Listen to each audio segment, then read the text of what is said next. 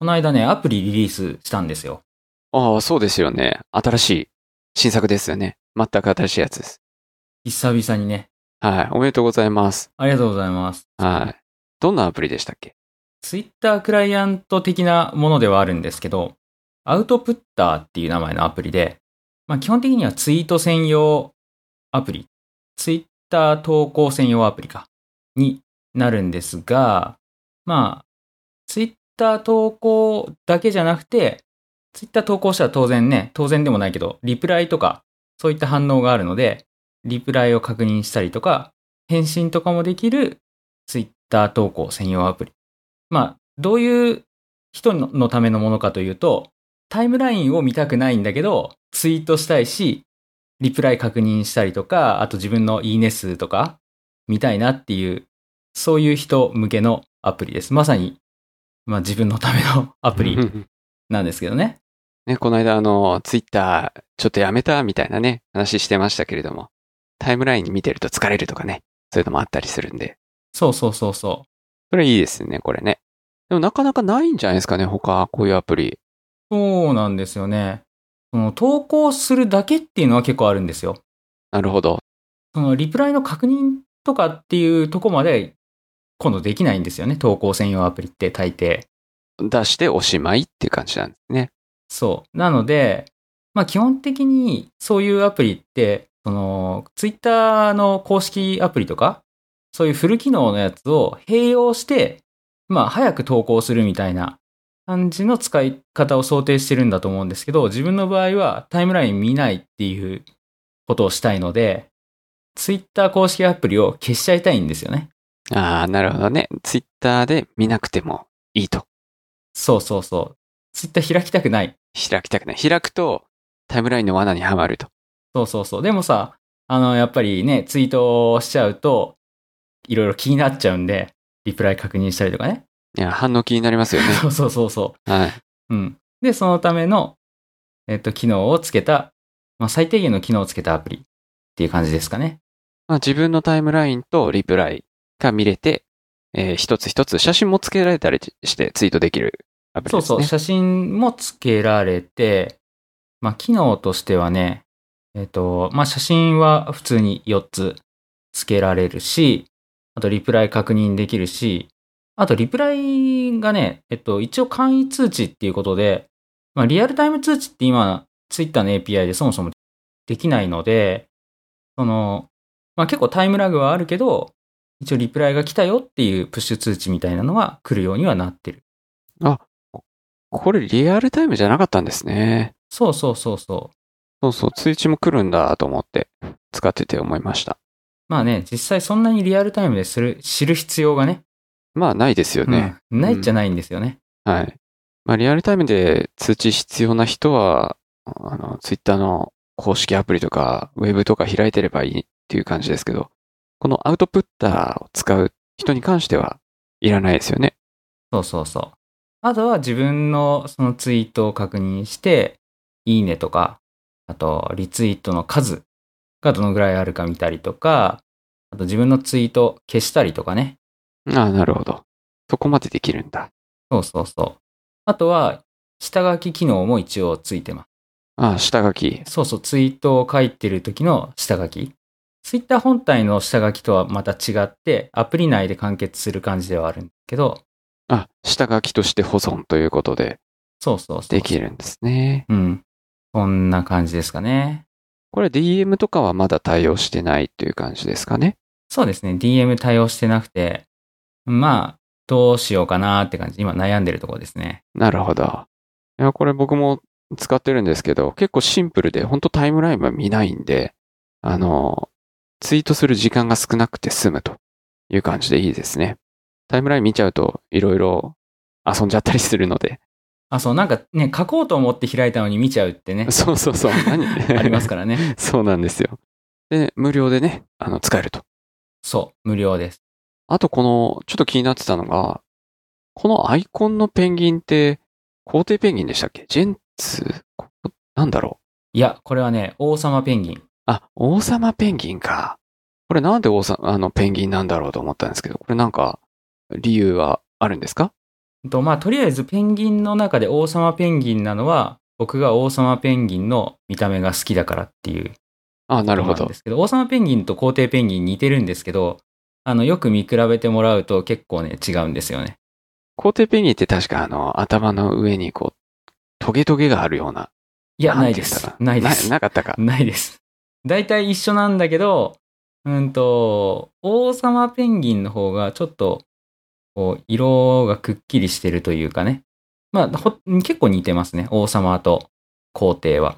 で、えっと、ヒナの状態が全然違う。ヒナがすごい可愛いのが皇帝ペンギンで、ああ、かわいい。うん、ヒナがちょっともっさりしてるのが王様ペンギン。ああ、あの茶色いもじょもじょってなってるのが王様。そうそうそうそう。そう。で、まあ、そういうわけで、ペンギンの中では王様ペンギンをチョイスしたのはそういう理由なんですけど、まあ、なんでペンギンかっていうと、まあ、そこまで深い理由はないんですが、結構ツイッター系のアプリって鳥のアイコンが多いんですよね。そうですよね。ツイッター自体がそのつぶやきというか、さえずり？さえずりさえずりですよね。うん。そうそう。で、まあ、鳥のなんかにしたいなっていうところだったんですけど、まあ、タイムラインを見ないっていうことで、まあ、空を飛んで上から見ない的なね、ええイメージで、で、まあ、かつペンギンってちょっと、なんて言うんだろうな、アイドル性があるというか、ちょっとこう目立つ感じがあるじゃないですか。だから、そのツイートをして、ちょっと自分はアピールしたいけど、こう空から地上は見ないみたいな、なるほど。まあ、そんなイメージでペンギンですね。なるほどね。わかりました。何なんだろうとかと思ったんですけど。で、このアウトプッターってアプリはね、何回か前に話した謎のツイッターアプリの正体ですね。ああ、あれですよね。謎のツイッターアプリ。若林さんのタイムラインに出現してたやつですね。そうそうそうそう。自分で投稿専用アプリ作っててっていう話をしてたのが、えーアウトプッターになったとはいいうこ。とで。結構使われてますかね、これ。もう、えっと、い一週間経ちましたっけ？経ちましたか？1ってない週間ぐらいかな。ぐらいですよね。うん。まあ、ダウンロード数がね、まだそんなに宣伝してないので、そんなには出てないんですけど、結構ね、あの、使ってくださってる方は、一日に何度も使ってくれてるような感じを受けるので、まあ割と、まあ需要はあったのかなっていう。そうですよね。結構今、あの、ツイッターのタイムラインって、いろんな情報が、あの、まあ、広告もそうですけれども、あの、おすすめとか、こう、どんどんどんどん、情報過多な気がする。まあ個人的にですけどね。だからそれ見ずに使えるのは本当楽。楽の一言ですね、これ。まあみんながみんな使うと今度ね、成り立たなくなるんですけどね、ツイッターがね。そうですね、確かにね。見る専門というかね、見るのがメインの人もいて、みたいな感じですよね。そうですね、確かに。うんこのアプリね、結構、あのー迷ったとこがあって作ってる時に、有料にするか無料にするかっていう、あ、結構迷いますね、それね。確かに。すごい迷ったんですよね。今、ね、先ほどもありましたけど、結局無料になってますよね。そうですね。はい。有料じゃなくしたのはどういった感じの考えだったんですか？いや、これはね、まあ、結局、まあ、使使ってもらわないと良さがわかんないかもしれない的なところもあって、うん、なんか結構ね、ツイッタークライアントって有料アプリ多いんですけど、まあ大体600円とか、そのぐらいのが多いのかな。まあ1000円超えるのもあるかなっていう感じなんですけど、まあそういうフル機能の、まあツイッタークライアントがある中で、じゃあ600円とかで出すのもどうなのかなとか、まあすごいこうう、値付けも有料だとね、すごい難しいなっていうのがあって、値付け難しいですよね。ほんと。逆に無料で広告付きだと、この、ツイッターの投稿アプリっていうことは使う、こう、回数は多いから、意外と広告あり無料っていうのもいいのかなとかね、思って、今回は無料にしてみたとはい。いう感じですね。いや、でも、もう、こういうのはね、何が正解だかはさっぱりわからないので、そうですよね。なんか結構、コアな人たち向けのアプリとかも有料とかで出したとしても、あんまり買われなかったら、意味がないって言ったら変ですけど、使われなかったら意味がないなっていうのはあるので、やっぱり無料で使えるのが、ユーザー的には楽で、気楽でいいのかなっていう感じはしますよね。そうですね。はい。まあ、絶対必要なアプリだとか、前も話したかもしれないけど、その、絶対に必要なアプリとか、その自分の仕事に役立つアプリとかっていうのは結構有料でも、まあ、買いやすいっていうのはあるんですけどね。そうですその、ねちょ。っと、こう、ツイッターっていうのがちょっと微妙な線で、そういう面では。しかもまあタイムラインの機能を削ってるっていうような感じですもんね。他の有料アプリって結構投稿時間も決めれたりとかしちゃうわけで、要は機能が結構盛りだくさんのアプリなのかな？うーん、まあでも、機能で言えば、ツイッター公式が一番盛りだくさんなんで、そうか。うん。まあそこだけじゃないんですね。やっぱ触り心地とか、そういうところも重要になってくるから、いや、わかんないんですよね。これも、もしかしたら、有料でも全然いけた可能性はあるし、まあまあまあ難しいっていうことですごい悩んだっていう話ですね。うん。まあ実験ですよね、こういうのって。そうなんですよ。ただね、さすがに、その有料無料は AB テストできないんで、確かにね。実験とはいえね、ちょっと難しいですね、そう最初はね。そうそう。えいやってやるしかないんですよね。えまあまあ、ぜひね、あの、無料なんで、あの、リスナーの使ってみてください方ぜひ、はい、使ってみてください。ー、アウトプッターですね。そうですね。あの、アルファベットで、まあ、あの、概要欄にリンクを貼っておきます。はい、ぜひ見てみてください。あとは、そうですね、アウトプッターの話はこんなもんにしといて、そうそう、あの、この間ね、エヴァンゲリオン見に行ったんですよ。映画、新エヴァンゲリオン劇場版。ね、ちょっとあの、延期してたやつですよね、公開を。そうそう、ね、あの、前々回ぐらいにね、いつになるんだって話しましたよね。まあ、思ったより早く、3そうで月のすねね、8日だったかな。要は、元々の、その、3都府県、えっと、1都3県か、の緊急事態宣言が終わるはずだった日、はい。うん、に公開っていうことに決まって、まあ、あの、行ってきたんですけど、まあ、映画の話はもうこれ完全にネタバレとか怖すぎるんで、何も話す。さないんですけど、はい。あの、映画館っていうところにね、こうこのコロナが流行り始めてから初めて行ったんですよ。映画館ってなんかイメージ的にはこう、密になって、あんま怖いなっていうイメージなんですけど、どうでした？いや、僕も迷ったんですよね。ただ、まあ北海道は感染者数も結構3月8日ぐらいは落ち着いてたし、まあ大丈夫だろうと思って行ったんですよ。あと映画館って結構大丈夫説が結構あるじゃないですか。インターネット見てると。喋んないからみたいな。まあ確かに飛沫は出な、出にくいですよね。うん。そう。で、実際行ってみてどうだったかっていう話なんですけど、どうでした？まあ、感染対策がね、割とね、しっかりしてるような感じがあって、まず入り口で、まずアルコールあるんですよね。消毒。アルコール消毒。まあ、あの、自由に使ってくださいみたいな感じなんで、やってない人もいるけど、で、えっと、チケットをもぎりみたいなところで、検温をします。もう、非接触のやつで、そうそうそう。で、その時に、そのチケットってあの、半券とかなるじゃないですか。あの、要はスタッフに渡して半分にしてみたいな。ちぎってっていうのありますよね。そうそうそれをやらないんですよね。で、あとはね、あの、飲食物、ポップコーンとかね、ああいうやつは、上映がスタートするまでは飲食禁止。要は、喋りながらっていうのをやめたっていうのとか、あとは座席に座りながら食べてくださいってことなんですかね。まあ、喋りながらをやめろっていうことですよね。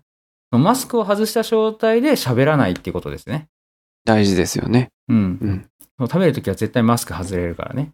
そうですね。うん。そうそう、そういう感じで、いや、なんかね、危険な感じはしなかったですね。結構その換気も映画館って大勢の人が一つの部屋に入るから、換気自体も結構強めにかかってますもんね。もともと。あとね、僕が、あの、危険な感じ、感じなかったのは、もう一つあって、えっと、左右に人がいない座席取ったんですよ。あ、あのー端っこの方の。そうそう、端っこの方。あ、わかるわかるわかる。うん。そしたら、そう、いないから左右に人が。多分ね、左右に人いたらもしかしたら、そんだけね、みんなマスクしてて、まあね、飲食とかの気をつけてでも、ちょっと怖いなって思ったかもしれないけど、左右人いないし、後ろも人いなかったんですよね。あ、それ良かったですね。うん。それもあって、まあ、あの、危険な感じがなかったですね。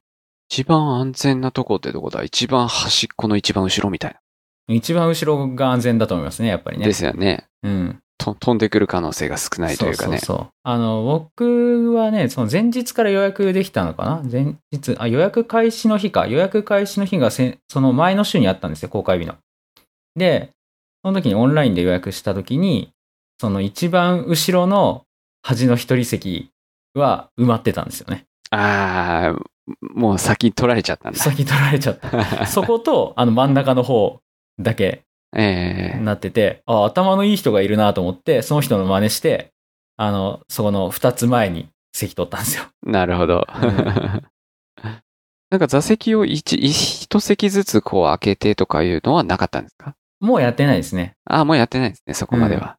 そっかそっか。いや、でもね、このコロナウイルスとか関係なく、左右に人いない席が快適すぎて、もう今後それかなっていう感じ。いや、いいですよね。うん。うん。僕基本的に真ん中派だったんですよ。あ、そうなんですね。うん。あのースクリーンのど真ん中で見たいと。そうそうそうそう。でもね、あの、意外と端で見ても気にならないですね。いや、そうですよね。僕はは端派だったんですよ。真ん中の長い列の端っこか、横のちょっとは階段の隣か、みたいな感じ。えー、それはなんで？あのーなんか知んないんですけど、トイレ近くなるんですよね。緊張するのか、映画館って。はいはいはいはい。で、まあ、い行かない時の方が多いんですけど、行く時に、あの、真ん中に座ってると、あのすいませんすいませんってこう横にこう行かなきゃいけなくて、大変かなと思って。ああ、確かに確かに。そうそう、一番端っこにしてるんですよね。これは確かにね、はいそうですよね。おそらくお昼にコーヒー飲んで、数時間後に映画見に行くからだと思うんですけど。お昼にコーヒー飲んじゃダメですよ。そうそうそうそうそうそ れが一番悪いと思うんですよ。でもやっぱり、あの、音とかも全然、その左右の差とかって感じないですよね。多分。うん。意外と大丈夫なんですよね。そうそうそうそう。で意外と端っこの席も快適に見れるんですよね。そうそうそう。で、足とかも伸ばせるし、ああ、そうだ。結構そう、横広い。左右にね。うん。はい。だからね、いいですよね。ええあの、ほら、あの、肘掛け？肘置き？ああ、はい。肘置きも自由に使えるしね。そうですよね。隣に人いたら、どっちが使えるんだみたいな。お互い両方使われてたら、肘置けねえなみたいなあったりもしますし。そうそうそうそう。肘置きといえば全然話変わるんですけど、昔飛行機乗ってたら、あの、肘置きあるじゃないですか。肘置きに肘を置いてたら、横に座ってるおじさんが、あの、同じ肘置きに肘を置いてきて、すっごいグイグイ押してきたんですよね。おお でなんか、なんか嫌な感じしますね。なんか嫌な感じだったから、別に肘置き使わなくてもよかったんだけど、あの、そのままこう、絶対動かさないぞって言って。何分かこう戦ってたら、あの、肘置きをゲットしましたね。あ、ゲットしました？えーまあ 別にいらなかったんだけど。あれだ、肘、肘の領域侵犯してきたんですね。こう、ピューってね。そうそうそうそう。そのね、一言言うとかさ、はい。あと使ってない時にさっと取っちゃうとかだったらまあ別にそうそうそう。あ、取られたうんいいんだけど、そのね、肘と肘をこう接触させてこう押してくるのはちょっと違うなと思って。ちょっとなんか、なんか嫌嫌な感じですそうよね。そうそう。嫌だったので、あの、絶対に譲らないと思って。ええこうやって譲ったらなんか負けだって感じしますよね。そうそうそうそうそうそう。戦いを挑まれたみたいな。面白い。そんなことがね、何年か前にありましたね。ええまあじゃあ今はね、あの映画館の話戻りますけど、まあある程度、その座席さえしっかりね、いいとこ取れれば安心して見れそうですね。そうですね。うん。今、そのオンラインでチケット買えるし、そうそうそう。座席までね、しっかり予約できるからいいですよね。えーもう、今、なんだっけ、札幌ファクトリーの映画館行ったけど、IMAX のあるとこですね。そうそうそう、あそこなんかリニューアルしてて、もう、あ、そうだそうだ。うん。そう、券売ってるとこ？あの、人間がいるところ？はい。は、すごいこう縮小されてて、で、自動発見機が大量に置いてある状態になってたんですよ、ね。なるほどね、うん要は電話番号と予約番号かなんかを入れると印字されると。そうそうそうそう。やつかな。そういうやつ。確かそれ、リニューアル前は数台しかなかったような記憶があるんですよね。うん、リニューアル前3台かな。そうそうそうそう、うんそんぐらいでしたよね。なんか今ずらっと並んでて。相変わらずあのポップコーンとかは並ぶんですか？ポップコーンのとこはね、並んでなかったような気がするな。あ今食べる人減ってんじゃないですかね。あ。あ確かにね。感染リスクありますからね。うん。で、エヴァも面白かったと。あの、何も言わないんで。何も言わない。何も言わない。なんか、なんか出るかなと思ったら何も言わなかったですね。何も言わない、何も言わない。まあこれで完結編ということですよね、確かね。まあね、あの、もう何もコメントしないんで。この OK です。エヴァンゲリオンっていう作品はね、もう完結したかしてないかみたいなところまでネタバレになるので、うんうん。ダメだね。そういうの言っちゃダメ。そうそうそうそう、言っ。ちゃダメなんですよ。んまあそんな感染対策の話をしたところで、なんはか、あの、打ったって聞きましたけど、注。射。そう、そうなんですよ。あの、新型コロナワクチンを接種してきました。医療従事者の枠で、えっ、と、3月下旬かな？今、撮ってる昨日なんですけど、本当はなんかもっと早く3月上旬に打てるかなというような噂だったんですけど、あの、厚生労働省の方から入ってくるのが、入ってくるワクチンの数と時期が未定だったんで、まあ、この時期になって。最初は、あの、医師、看護師、直接あの、コロナの患者さんを見る人たちが優先的に接種して、まあ、僕ら、あの、他の薬剤師だったり、技師だったり、検査技師とかだったりは、その次の週の接種になったんですよね。で、なんか、その、何、何回か前のエアサップでもこう、ワクチンが痛いか痛くないかって、前回だったかな？前回か。そう、それすごい気になってるんですよ。そうそうそうそう。まあ結果的に、あの、筋肉痛みたいな感じ？痛みはないって言ったら嘘ですけど、数時間経ってからようやくちょっと痛み始めたって感じですね。あ、その刺した時は全然痛くない？そう。僕は痛くなかったですね。刺して薬液を注入するときは痛くなかったです。ただ、これも職場でいろいろ聞いてると、刺された瞬間に痛かったって人もいて、あとは、注入されてる途中から痛くなったっていう人もいてですね。結構個人差あるなって思いました。うーん、じゃあやってみないとわかんないですね。そうそうそう。まあおそらく刺した瞬間に痛いのは、あの、ひ皮膚の表面の痛みを感じるポイントにちょうど針が刺さったんだと思うんですよね。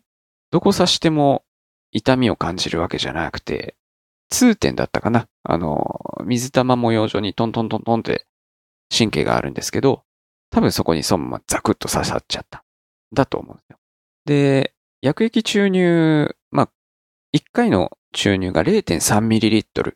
ごく微量なんですけど、筋肉量とかもよるかもしれないですね。その痛みを感じ出したっていうのは女の子なんですが、0.1ml 入れた時に、もうなんか肩痛かったって言ってたんで、まあ、その薬液が入っていく圧力で筋肉がこうメメリメリメリっと剥がれる痛みっていうのがあったのかな？筋肉はある方が痛いのかない方が痛いのか。どっちなんでしょうね。筋肉あった方が血流はあって、うん。どうなんだろうな。筋繊維が太い方が、まあ筋肉の膜にも神経繊維が入走ってて、おそらくそれが刺激されて痛むんですけど、これどっちなんだろうな。ちょっとわかんないですね。あー、なんかね、どっちか分かってればね、接種までにこうね、鍛えるとか、そうそう 腕を鍛えるとかね、ええ確かに。腕をなまらせるとかね、できるんですけどね。はい。まあまあでもそこまでするほどのことではないんですよね。ではないですね。痛いと言っても。うん。ええただ、僕が、僕の打ってくれた看護師さんは、あの、半日ぐらいしてからめちゃくちゃ痛くなって腕動動かせなくなったっていうふうに言ってました。で、もう一日経ったら動かせたっていう。なんかかなりの個人差がある。その要因は何なのかわかんないんですけどね。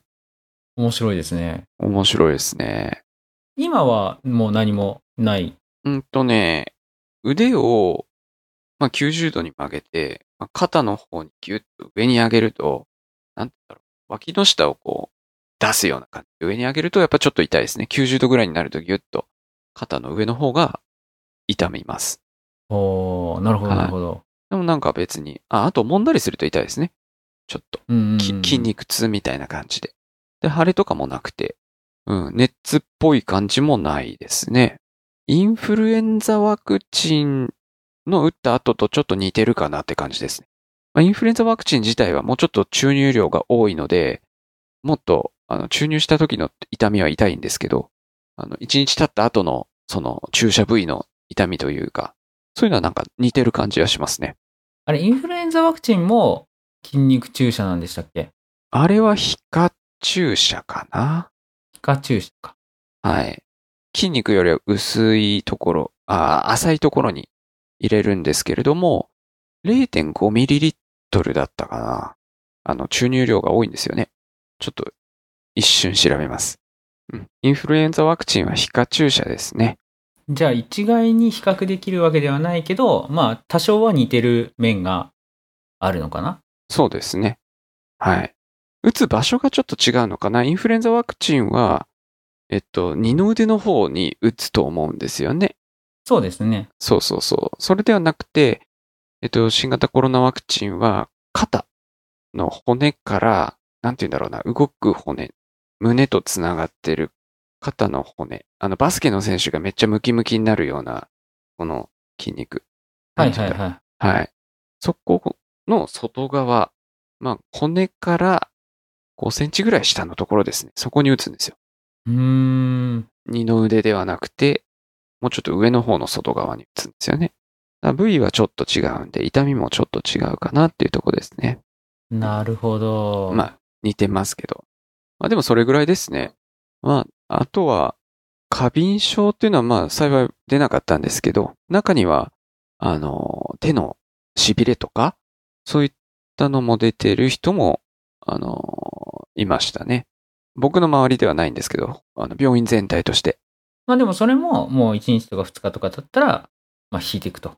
あそうですね。はい。一応まあ、あの、救急科に行って診察受けて、まあ問題ないねっていうところで OK っうんうんていう感じです。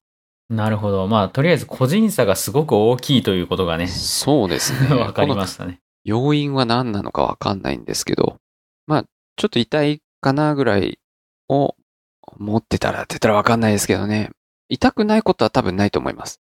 若干痛む人は結構いたかな。めっちゃ痛い人は数人。まあ注射ですからね。そうそうそうそう。注射ですからね。ちなみに今って、ファイザーしかないんでしたっけ？ファイザーですね。ファイザーの、えーっとね、なんていう薬だったかな。コミナティ筋中っていう薬ですね。コロナウイルス装飾ウリシン RNA ワクチン。コミナティ筋中っていうしょ、あの、商品名か。じゃあ今後また違うメーカーのだと、また、その、刺した時の反応とかが若干違ってくるとかもあるかもしれないですよね。そうですね。違うかもしれないですね。入ってる、その、メッセンジャー RNA だけではなくて、その、薬液の性質がちょっと違ったりするかもしれないですし、分量も違うかもしれないですよね。違うかもしれないですね。はい。でも結構その今、副反応の可能性って確率っていうのがもうある程度出てて、添付文書っていう薬剤の、あの、薬の説明書に載ってるんですけれども、まあ、局所症状、まあその打ったところの限局した症状として、疼痛っていうのがもう84.3%っていうデータ出てるんですよね。疼痛って何ですか？あ、疼痛は痛みのことです。どういう漢字を書くんですか？えーとですね、なんて言うんだこれ。漢字、漢字、部週は多分痛いですよね。そうそうそうそうそうそう。うん。部首が読めない。あの、小学校の 病気の病、病だれっていうのかなああ、病だれね。はいはい。病、病だれに冬。はあ、なるほど。はい。うずくみたいなやつだ。あ、そうそうそうそうそうそう。冬じゃないな。これ冬じゃないな。そうそうそう。あ、でも冬でもいいのか。うん、うずくだ。うん、合ってた合ってた。うずく。うんあ、うずくだ。えー、うずく痛みで疼痛なんだ。ちょっと今更知ったんですけど。そうか、うずくような痛み。確かにね、あの、ジーンと痛、痛むような感じ。で、その疼痛が、84.3%なんで、ほぼ、ほぼほぼ、まあ、10人に8人から9人は出るという感じで、まあ、ほぼ出るかなってところですね。あとは、頭痛が55.1%。お、高いですね。はい、高いですね。そう、確かにね、ピキンピキンってね、一瞬痛むのが日中何回もあったんですよね。本当に 0. 何秒痛むって。いや、多分、これ、原因なのかわかんないんですけど。あと15%の人に下痢が出るという。へえ。ええなんかね、全然関係なさそうなのに面白いですね。そうですよね。はい。まあ、どういった基準で出てるのかはまだわかんないみたいですけど。あとは、えっ、と、筋肉系だと筋肉痛が37.9%、関節中痛が23.7%。確かにこれも若干あったような気がするんですよ。私も。その他は疲労が62.9%、おかん、あの、寒、寒い、悪い寒さ、うんおかん32.4%、発熱14.8%って、まあ、この辺はなかったんですけどね。なんか結構体のだるさを感じてる人も、私の周りはちらほらいましたね。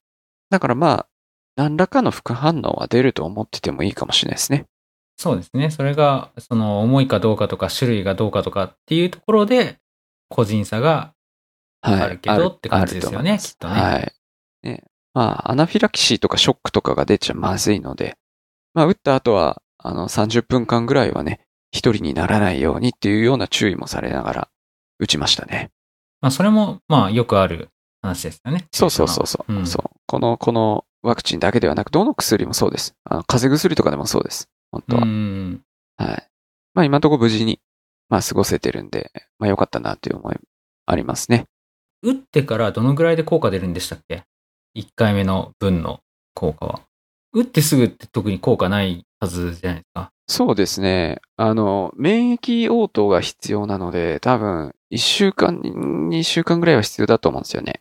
あの、このワクチンの目的としては、えっと、ウイルスのスパイクタンパクっていう表面にあるタンパク質を体の中でわざと作らせて、それをこう自分たちの免疫が認識することで、こいつは悪いやつだということで抗体を作ると。それが1日とか2日じゃできないんですよね。まあ、抗原抗体反応。1週間から2週間ですね。異物が体内に侵入すると、あの、ゆっくりと反応して、1週間から2週間かけて抗体を作るんですけど、まあこれはあの免疫の一般的なことなんですけど、抗体量はそんなに多くなくて、1ヶ月を過ぎるとほぼゼロになると。で、でもまだね、あの細胞7、あの免疫の細胞には記憶する細胞があるので、えー記憶してる細胞が、まあ残り続けるんですよね、体の中に。で、2回目、同じ抗原、まあ悪いやつが体に入ってくると、あの抗体を速やかに大量に産生するみたいですね。だから2回なんだ。そうなんです。だからよくやってるかもしれないですね。あの、1回打ってから3週間空けて2回打つと。だから、こいつが悪いやつだよっていうのをしっかり体に覚えさせて、大量に抗体を作ってもらうと。で、この抗体が、2回目の抗体、わーっと出たやつは1ヶ月ぐらい続くみたいですね。だから1回かかった病気はかかりにくいっていうような感じになる。うんうんうんう。うんん。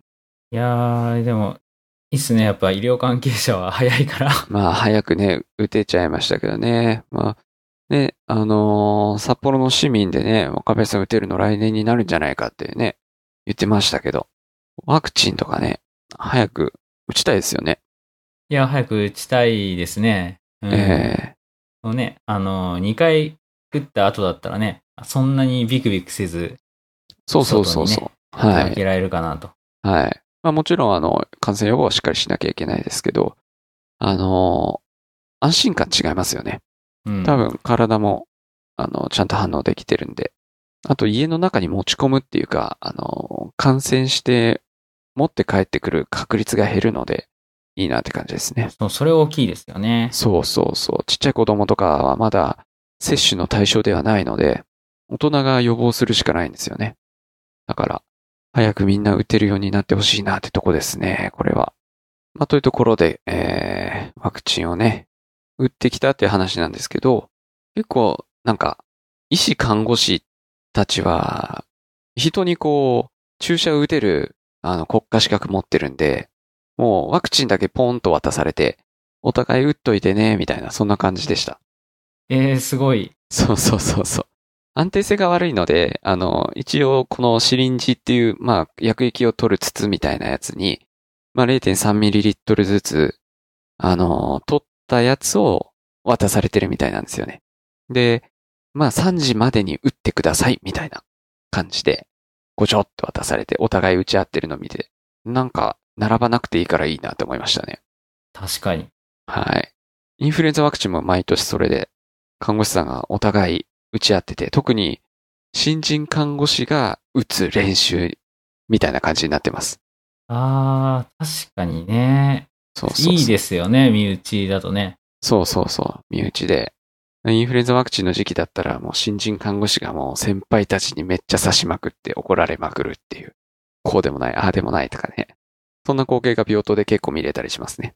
まあでもね、あの、患者さんに怒られるよりはね、そうそうそうがいいそうそう。ですからね。そうそうそうそうそう。痛えよってね。うん怒られるっていうかね、もうね、あの、悲しい顔されたりね、しちゃうから。そうそう、予防接種で思い出して、思い出したんですけど、娘の予防接種がもう結構生後何ヶ月かである、あって、そう、すっごいありますよね。めっちゃありますよね。うんなんか、1日4回打ってた時とかあって、なんか、あったあった。ね、それをなんか思い出して、僕が1回だけ打って痛えとか言ってんのちょっと情けねえなとかって思っちゃいました、今。そうそうそう。確かにね。ね、そのね、あの、赤ちゃんが打つのはね、もう未知の、そうそうそう。未知の体験だからね、もう、そうですよ。あんなちっち痛ゃな、さもね、全然違うはずなんで。はい。ちっちゃな腕に4つもなんか絆創膏貼って帰ってきた時にはもうよく頑張ったね、みたいな感じでした。うん。はい。まあまあ、それ考えるとね、多少のことは。そうそうそうそうそう。まあまあ、あの、ただプチって一回打たれてちょっと痛えなぐらいですよ。まあね、結構安全性も高いみたいですし、あの、安心して打ってもらえればいいかなと思います。そうっすね。はい。いやー、早く順番回ってこないかな。いや、本当ですね。うん。まあみんな打てれば本当に一段落するのかなとは思うんですけど、最近変異型のね、あの、ウイルスとかも報道されてるので、効くか効かないかっていうのがわかんないですよね、それね。えっとね、なんかね、テレビで言ってたけど、イギリス型は効くんだったかなああ、なるほどく。やつとね、効かないやつがあるみたいなんですよね。ああ、じゃあそのスパイクタンパクが一緒だったりするといいのかもしれそない。う、問題なく効くんだけど、効きにくいやつがあるんだったかなまあまあ、だから、どっちが優勢になるかですよね。そうですね。う。うんん。まあでも一回作ったから多分、まあ作れるんでしょうけどね、対応したの。ああ、そうですよね。まあ流通とか、そっちの方がね、ね生産流通、大量生産のと、うん、生産、そうですね。それだ。うん。そっちがネックになるから、まあ、同じ、あの、互換性があるやつが広がってほしいですね、広がるなら。そう、そうですね。うん。いや、でもこの、この短期間でよくワクチン作ったなと思います、本当いや、本当にね。はい、すごいわ。で、なんでコミナティ菌中かっていうなんか、薬の名前を、が、薬の名前がどうやって決まったかっていう情報もあったりもするんですけど、それはまだ公開されてないみたいですね。それはいつか公開されるっていう？